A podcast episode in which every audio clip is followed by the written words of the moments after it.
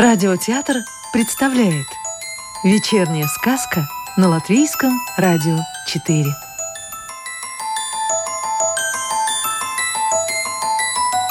Добро пожаловать в мир сказок о цветах латвийской писательницы Анны Саксе. В переводе Анны Гогель. Гладиолус Из всех военных походов римский полководец Барбагала привозил в Рим пленников. Для школы гладиаторов отбирали самых сильных и крепких юношей. В этот раз из взятых в плен фракийцев на обучение отдали только двоих – Терезия и Сефта. Вдали от родины молодые люди тосковали – Дома они были свободны, а здесь лишь рабы, которые должны будут участвовать в гладиаторских боях. Такое положение угнетало их, и они молили своих фракийских богов о смерти. Но шли дни, и каждое утро они снова просыпались живые и здоровые, а от ежедневных тренировок становились лишь сильнее и выносливее. Кажется, у богов на нас другие планы – предположил однажды Терезий, когда они с Сефтом остались наедине. Может быть, они хотят, чтобы мы научились искусно владеть мечом и отомстили за свой народ. Если даже боги не смогли защитить нашу землю от врагов, что мы с тобой вдвоем?» — горько вздохнул Сефт. «Давай попросим богиню сновидений предсказать наше будущее», — не унимался Терезий. С этим Сефт согласился. Проснувшись утром, Терезий первым начал рассказывать, что видел ночью. Ему снилось, что он с мечом в руках выходит на арену, а его противником оказывается Сефт. Зрители неистово кричат и требуют, чтобы гладиаторы начали поединок. Но Терезий не собирается нападать на своего друга и опускает меч. Сефт тоже отступает. Тогда к нему подбегает красивая римлянка и требует сражаться за их любовь и победить. Терезий поддается ее очарованию и заносит меч для удара, но вдруг откуда-то из глубины зазвучал голос «Слушай свое сердце». «Но ты пересказал весь мой сон», — удивленно воскликнул Сефт. Оказалось, что ночью друзьям приснилось одно и то же предсказание — Вечером, возвращаясь с занятий, юноши повстречали двух прекрасных римских девушек. О, злой рок! Это были дочери полководца Барбагала, Октавия и Леокардия. Но любовь не замечает препятствий, даже если между влюбленными такая непреодолимая пропасть, как между победителями и рабами – Увидев Октавию, Терезий был сражен ее красотой и уже не мог отвести от нее глаз, а его друг Сефт, не отрываясь, смотрел на Леокардию. Долгое время Барбагала ничего не подозревал о том, что его дочери встречаются с гладиаторами.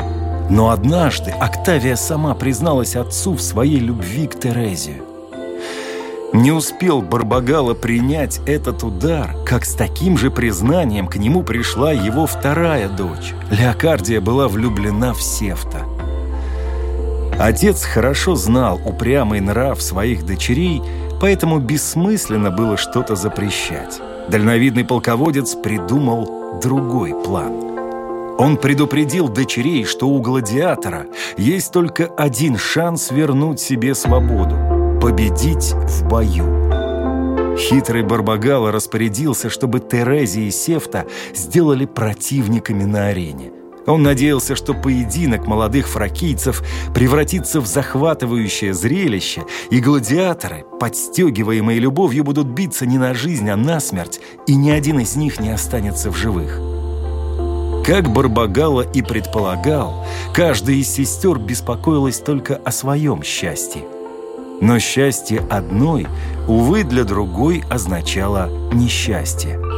Октавия обещала Терезию, что после его победы они смогут быть вместе, а Леокардия уговаривала Сефта, яркими красками расписывая их будущее.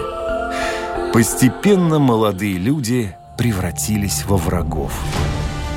Настал день гладиаторских боев. Амфитеатр был заполнен зрителями до последнего ряда, а в ложе сидел полководец Барбагала со своими дочерьми. Когда на арену вышли Терези и Сефт, и, подняв сияющие мечи, воскликнули «Идущие на смерть приветствуют тебя!» Толпа взревела от восторга. Готовые к поединку, гладиаторы заняли боевую позицию. Зрители застыли в ожидании, а сердца двух сестер на мгновение остановились. Умело сражаясь, противники, казалось, были готовы убить друг друга – но в тот момент, когда удача улыбнулась Терезию и ему выпал шанс стать победителем, он вдруг услышал голос, как во сне. «Фракиц, Терезий, что скажешь ты на родине, если убьешь своего соплеменника и друга?» И в самый разгар боя Терезий опустил меч. Зрители разочарованно загудели. А когда неожиданно Сев тоже опустил свой меч, толпа взревела «Смерть! Смерть обоим!» Октавия вскочила на ноги и воскликнула «Терезий, борись за наше счастье!» Леокардия тоже пыталась образумить Сефта, но хитрый план Барбагала провалился – Терезий сделал знак мечом, чтобы успокоить рев толпы и с гордо поднятой головой произнес «Римские войны лишили нас родины и свободы, но не чести и достоинства». Сказав это, он воткнул свой меч в землю, и то же самое сделал Сефт. Беспощадная толпа зрителей требовала расправы. На трибунах все большие пальцы были повернуты вниз – этот жест в конце боя означал, что публика требует смерти гладиатора. Но не этим запомнился неудавшийся поединок гладиаторов. На арене произошло чудо. Воткнутые в землю мечи вдруг начали зеленеть. На них появились бутоны и расцвели прекрасные цветы. Римляне назвали их гладиолусами. Сказку читал актер Рижского русского театра Анатолий Фечин. Новую волшебную историю услышите завтра.